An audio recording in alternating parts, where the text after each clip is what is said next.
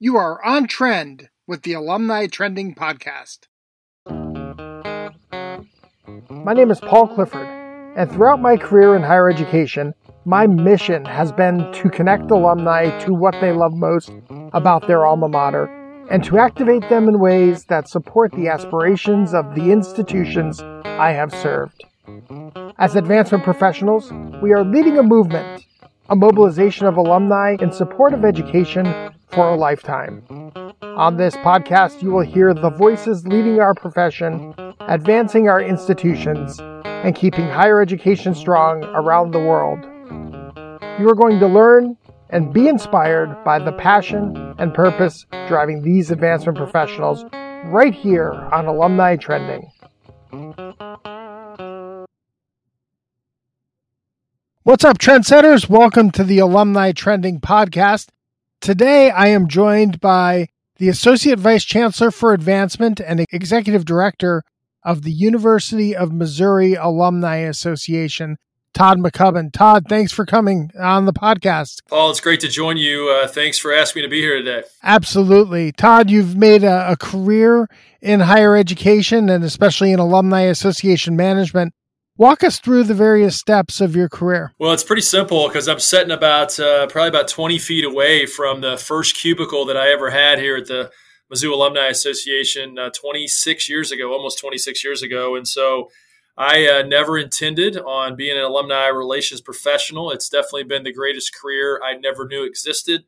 Um, as I res- finished up my master's degree here at Mizzou, I was studying uh, to be really an athletic administrator. I was hoping to go into athletics and and make my um, my, my, career in that field. And uh, as I was graduating, there were some jobs in athletics that were open.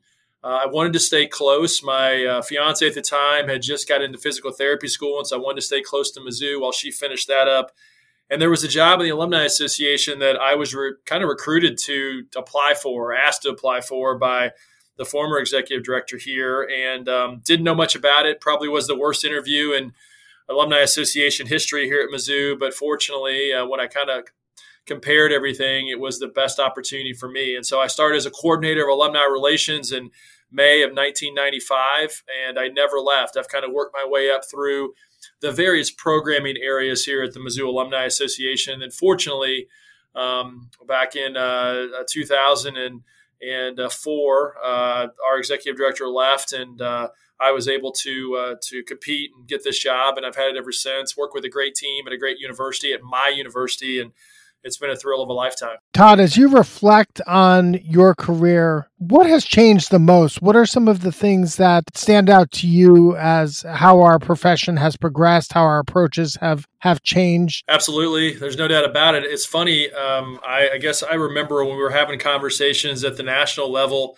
uh, with CAAE and different places, even in CASE, we were kind of having the argument if we even were a profession at one time, right? And so now uh, to think back at those conversations and to see how much we've come along and evolved as as a profession as it relates to advancement, higher education, everything. That that's really been pretty cool to see uh, because I can tell you I was the I think the ninth employee here at, at Mizzou in our alumni shop, and now we're we're well up over thirty. And um, I think just the specialization in terms of how we do things, uh, the technology piece has been a, a big piece in terms of how many people we're able to reach how many alums are able to communicate with at once or come to different events. Uh, the you know it's just become a lot more complex, but at the same time, it's a relationship business, so it's very simple from that perspective. But the tools and the uh, the ways we're able to create and really kind of uh, enhance those relationships and, and, steward those relationships certainly have changed a lot in the time that I've been here. You know, regardless of how we have advanced as a profession, there's nothing really that could have prepared us for COVID 19 and how we've had to handle the past now 10 months. Talk a little bit about your approach to alumni engagement through COVID nineteen, uh, how your team has responded, and and some of the the shifts in your programming to keep Mizzou alumni connected. Yeah, I tell you what, this is one that I know that uh, we've all uh, really with any organization, business uh, around the world has had to deal with, right? In terms of how things have shifted for us. Um, you know, we were popping along, uh, having a really strong fiscal year, doing well. Programs are going well. Staff was in a great place, and of course, then everything kind of comes to a stop in mid March. And and I'll just say that it really kind of threw me for a loop uh, in terms of uh, professionally. You just get into a groove, right? And you feel like you're in a good place and you're heading the right direction, and you've got things coming up. And then to kind of stop, and then you're disconnected from your team. We're very fortunate here. Um, that we have a really strong team culture. We've had one for a long time. We've got a lot of folks that have been on our team for a while, and and but a lot of that culture is built on the fact that we're we're together every day. We're, we're located in the same place, and we're able to work together. So to be uh, spread out and, and, working from home was tough. To get used to the whole Zoom environment and the virtual environment was tough.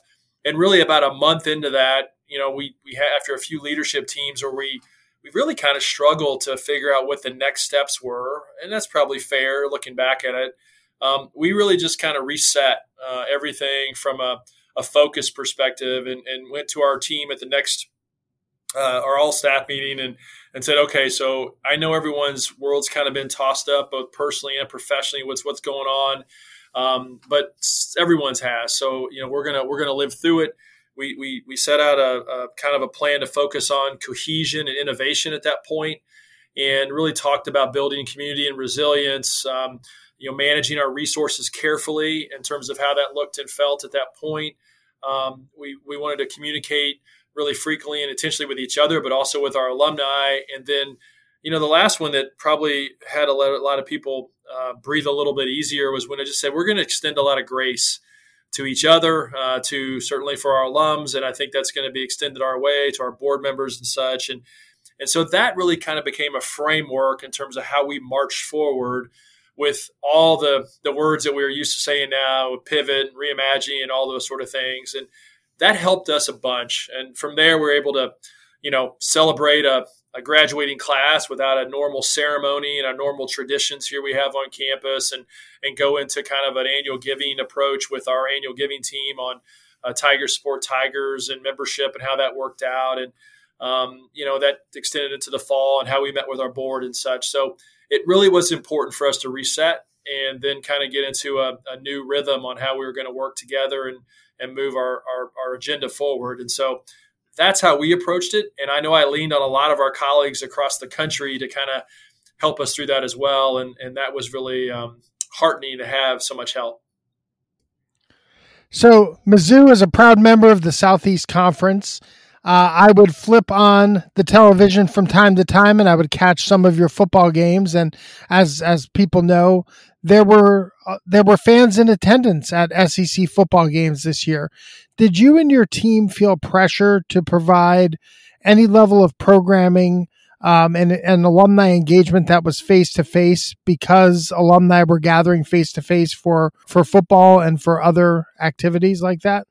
You know what? We really we did not. Uh, we did not. We didn't have a lot of pressure from our alums or our board um, internally or with the university. We did not. Um, uh, I think that, uh, at least from what I know from the Mizzou perspective, they did a really good job with um, safety at the games. Even though we did have fans, you know, we certainly had folks that weren't interested in coming to be a part of that or didn't want to set that out this year. But um, we did not have any pressure to do it, and we really did very little around that uh, from a programming perspective um, this year. I think people were just very uh, thankful we had football. I think you guys probably felt the same way when the Big Ten uh, kicked off a little bit later. It's just nice to have that distraction on the weekend and and to see your team play, even though it wasn't the same. And I can tell you going to games and even having the you know 15, 16,000 fan, you know, fans in the stands, it still wasn't the same. And um, uh, you didn't get to see people. There weren't tailgates before the game. Uh, it was uh, it was a different experience, but it certainly was a distraction that was welcomed. But uh, from a programming perspective, we didn't um, we didn't do much this year with football. Yeah, it was absolutely a welcome distraction, even for those of us. Uh, our program got off to a slow start, uh, historically slow start. We lost our first five games of the season, but um, I think people were more forgiving. You know, you said you used the word uh, earlier, you used the word grace, and I think people were um, willing to extend that because of the distraction and because of how grateful people were just to have football, even if they weren't performing uh, at the level that we had hoped they would this year. Todd, as you think about moving forward, you talked about your strong team culture. What are some things that you have learned through the COVID 19 work from home that you think will now become permanent parts of your program? I know for us, we're, you know, this work from home is a, is, is almost a full 180 in terms of work flexibility that Penn State wasn't really willing to extend to staff members prior to the pandemic. Uh, and now a lot of us can't imagine a, a workplace that doesn't have increased flexibility. What are some of the things that you're thinking about both, you know, internally as you look at your team and, and externally as you look to engage your alumni that COVID-19 has taught you all? It's a great question. I think it, you know, certainly internally, like you, the flexibility piece is huge for us. And, and we've had a, a big test drive here with the last, um, you know nine ten months in terms of how it's gone for us and in fact we've had a staff member that has decided to permanently relocate uh, about two hours away um, and we probably would have last lost that staff member um, in a normal time because they would just decide they're going to move back to St. Louis and, and, didn't want to live in Columbia or going to move on. And so we wouldn't have an opportunity. And now we were able to retain that individual who's a very talented staff member. And so I think what it's opened up for me is the opportunity that, you know, now our talent isn't necessarily have to be based in Columbia from a staff perspective. We may have folks that really could live and work uh, a lot of different places. And we'll have to continue to work through that, get better at managing through that. That's a different talent.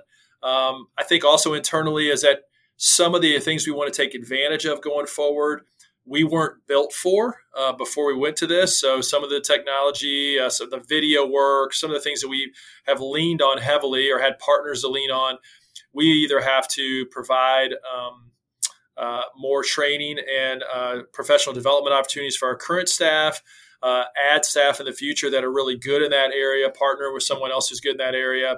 Uh, we just have to think through that at some point. And we're not 100% there, but that's something that we're starting to talk about uh, more and more as we this is going to live on. From an alumni engagement perspective, uh, I would you know we're really excited about the virtual channel this turns on for us. Um, I think that a lot of times, whether it's just programming as a as a whole and or um, you know we were one of the limiting beliefs we might always had was you had to be able to gather together to have an event or an activity and you never were going to be able to pull people together you know, via Zoom or whatever it may be. And that's just obviously not true anymore. And so um, we're, we're starting to think more about that. Um, from a board perspective, I think there's some real opportunities there. From we've had a lot of um, kind of what I would call task force sprint opportunities with different things we want to take care of uh, for our alumni association that we really just never really ever get to. But in this environment, we can pull you know five or six alumni from really all across the state or the country together for quick. Uh, task force meetings to get some things done faster than in the in the past. We would just say, well, if we can't pull them together, we can't do it, and so we'd have to be limited by that. So it has freed up our minds from that perspective a little bit, and we're excited about that going forward. Uh, and I think the other thing too is it gave us a chance to look at our metrics. And we were very traditional metric wise. We just came out of a campaign with our university. And so a lot of different things that we did, people all do before, but we really studied the new CASE engagement metrics and have kind of bought into that. And the, the, the depth and the breadth of those is a little different than what they what we used to measure. And so we have established a new metric um, dashboard that incorporates a lot of those experiential communication, obviously philanthropic uh, opportunities, and and uh, that's really helped us, I think, think more broadly about our engagement as a whole. So we've tried to really use this time to to get better. Um, but those are a few things that, that strike me as opportunities. Todd, I want to shift gears for a minute. I mean, none of us like to face crisis at our institutions and like to face those kind of challenges. But as I think back over the past several years, uh, unfortunately, you and the University of Missouri have had to face some crisis. Can you talk us through about the conversations that you are having with your alumni population through uh, the various leadership turnovers that you all have um, unfortunately had to endure? Absolutely, yeah. It was something that uh, was a we learned a lot as we went through uh, the the situation happening on campus back in 2015 with some uh, some big discussions around race. Um, and frankly, that's probably a conversation that could have happened on any campus. It just was something here that, due to a lot of circumstances, blew up. Um, not many of my colleagues have been through a, a, day where they've lost a chancellor and a president, and I've been on the national news for what seemed like a couple weeks at a time. Uh, I think the biggest thing was for us to really step into that void with our alumni, especially, and try to one um, be available to have conversations and communicate back with those individuals.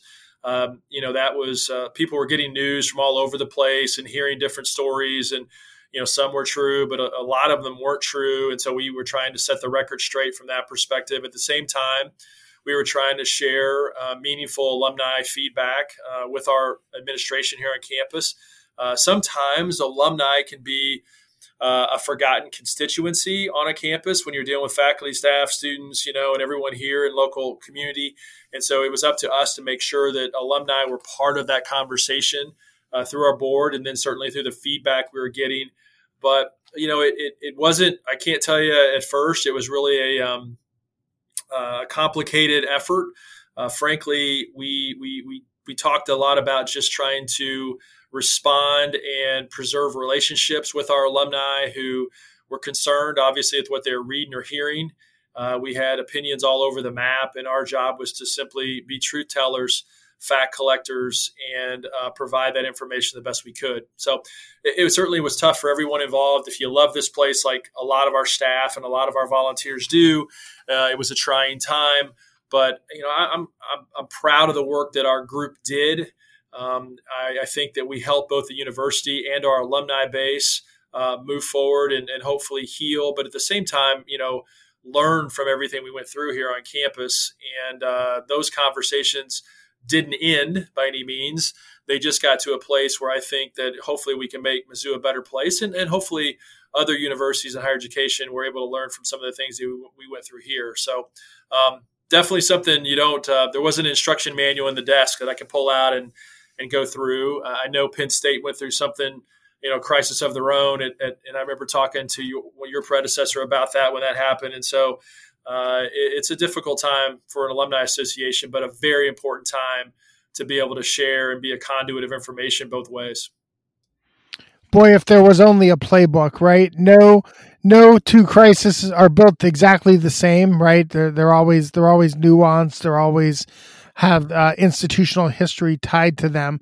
You know, as I was listening to you uh, respond, it struck me that you were probably having uh, some of these conversations uh, around um, racial inequities and social justice uh, a number of years before the most recent round uh, of those conversations have actually um, hit higher education and, and hit our nation really uh, in, in a way that, that seems different than in the past. It, these conversations have seemed more enduring and, and more permanent uh, with the with the unfortunate murder of of George Floyd this summer and Breonna Taylor and, and the uprisings and, and protests around social justice. Uh, can you, can you share a little bit of insight on how uh, your program or how your institution has, has shifted a bit uh, to be more inclusive, uh, to be more uh, aware of the injustices uh, around the organizations that we run? Yeah, I think that the, the biggest thing for us is that some of the structures we were able to put in place here on campus, um, you know, in terms of we didn't, you know, we went from kind of zero to having a, a full fledged division of inclusion, uh, diversity, and equity, you know, sort of overnight. And they had a little little time to kind of ramp up, but that was a huge place for us to have and and help conduct some of those conversations on campus. Right? It, it was it was a, a, way for us to be able to communicate, eh, eh, really, especially on campus, and and and we we did our best to try to extend that into the alumni community. Um, you know, we we had a, a an opportunity. I remember uh, the morning of the um, the situation where our president and chancellor resigned. Uh, I was at swim practice with my daughter very early in the morning. I got open up my email and I had a, a signed petition from about 600 uh, of our African American alumni who wanted to restart a Black alumni network. It wasn't anything that we killed. It was just something that, from a volunteer perspective, had kind of fallen into a place where they needed some new blood. And so, you know, of course, anytime you're an alumni director and you have 600 people wanting to start a group, you're, you're pretty excited. So that was a very positive thing that came out of a difficult time. And and that Mizzou Black Alumni Network continues today and has continued to spawn some outstanding alumni leaders and, and folks that have um, have helped and, and uh, this campus and certainly our alumni association. You know, we, we've had a, a standing committee of our board, uh, diversity and and uh, inclusion and diversity committee for many many years, and it's only gotten stronger through that process. So, so we're not perfect. There's definitely things we can get better at for sure. Um, but I was telling another colleague uh, just this week that I thought one of the big things that came out of the situation we went through is that we going through that process on campus from a leadership perspective, but I just think as a human perspective, um, you know, I know I can speak for myself, but I think a lot of people, we just learned to listen a lot better um, going through that process and not so be so quick to judge, to listen, to, you know, think about people and, and spend a little time in their shoes. And I, I think that's really helped our university.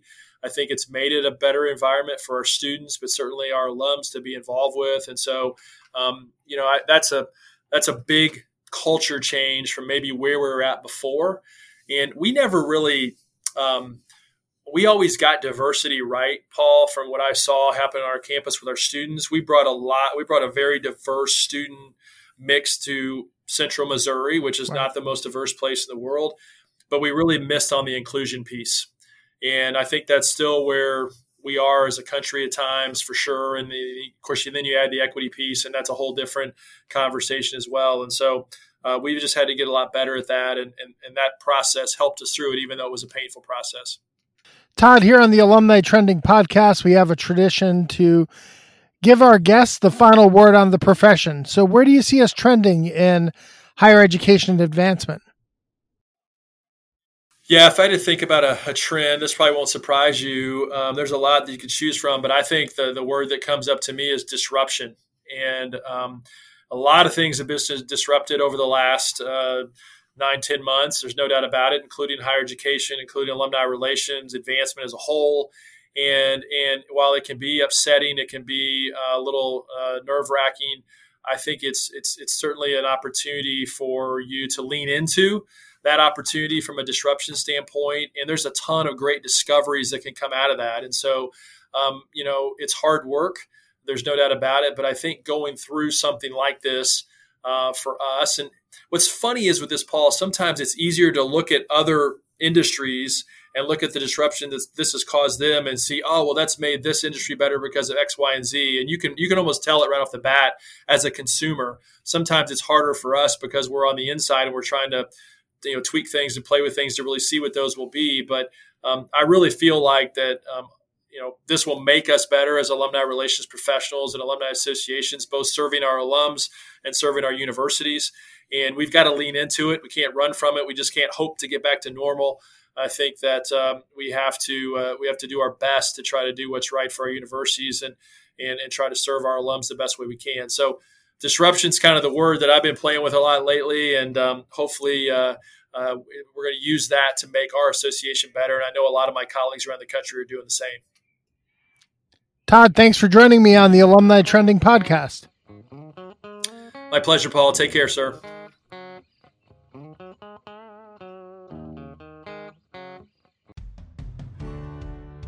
I'm John Feudo, Vice Chancellor for University Advancement at UMass Lowell, and I'm staying on trend by listening to the Alumni Trending podcast. There you go, trendsetters, another episode of Alumni Trending. If you are enjoying the Alumni Trending podcast, make sure you go out to iTunes or your podcast app of choice and give us a rating and drop us a review. We'd also love to hear from you drop me an email at paul.clifford at alumnitrending.com. Until next time, thanks for tuning in and keep trending.